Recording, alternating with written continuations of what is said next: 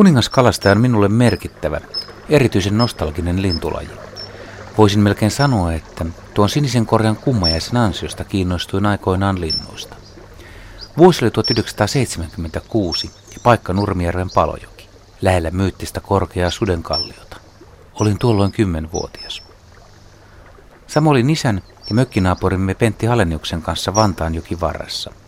Lehtometsässä oli paljon puita, osa niistä komeasti lahonnut ja kaatunut tiheen aluskasvillisuuden joukkoon.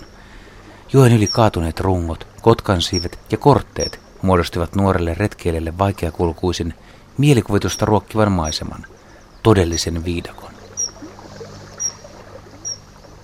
Viidakon jälkeen nousi joesta äkkiä jyrkkä hiekkaharjanne, jonka päällä kasvoi jylhää kuusimetsää. Kun lähdimme kapuamaan rantatöyrää ylös, Halenius sanoi, että kohta saattaisin nähdä jotain erikoista. Edessäni hiekkarinteessa oli pieni kolo ja sisältä kuului piipitystä. Samalla rannasta kuului terävähkö sirahdus ja kirkkaan sininen lintu lensi pieni kala nokassaan ja laskeutui joen yli kaatuneelle puunrungolle. Pentti sanoi sen olevan kuningaskalastaja. Ihmettelin linnun kirkkaita värejä, omituista ulkomuotoa ja ennen kaikkea pitkää nokkaa. En ymmärtänyt silloin, miten harvinaista veijarista oli kyse, mutta sekin homma on viime vuosikymmeninä hiljakseen selvinnyt. Ensimmäisen kohtaamisen jälkeen olen nähnyt kuningaskalastajan aika monta kertaa, mutta ihan viime vuosina en ole lajin retkelläni törmännyt. Muistikirjoissa on havaintoja eri puolta Suomea, Helsingistä, Tammisaaresta, Järvenpäästä, Ahvenanmaalta Ekkeröistä. Yksi joulukuinen havainto on jäänyt hyvin mieleen. Meillä oli perinteinen itsenäisyyspäivän lintupinnakisa tulossa ja kävin edellisenä iltana Inkoon syväsatamassa aivan iltahämärissä katsomassa, olisiko paikalla vesilintuja. Tuo oli poikkeuksellisen kylmä joulukuu ja meri jo pitkälti jäässä, paitsi Inkoon satamassa. Vesilintuja ei näkynyt, mutta laiturin päässä kökötti kuningaskalastaja. Käytiin katsomassa sitä sitten seuraavana aamuna ja nähtiin lintu sataman valoissa, vaikka muuten oli ihan pilkko pimeää. Retkikaverit oli niin herkkinä, että melkein pahaa teki. Kuningaskalasta on aina ollut Suomessa harvinainen lintu.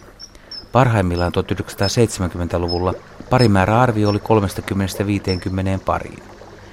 Kuningaskalastaja tuli kuitenkin pääkaupunkiseudun lintuharrastalle tutuksi nimenomaan talvisilta retkiltä. Jo edesmenneillä Talin ja Kyläsaaren puhdistamoilla havaittiin 1980-luvulla kunkku useampana talvena. Se yksi kylmä talvi, olisi ollut 85, oli surullinen. Talin puhdistamon sula pieneni päivä päivältä ja yksinäisen kuningaskalastajan saalistusmahdollisuudet heikkenivät.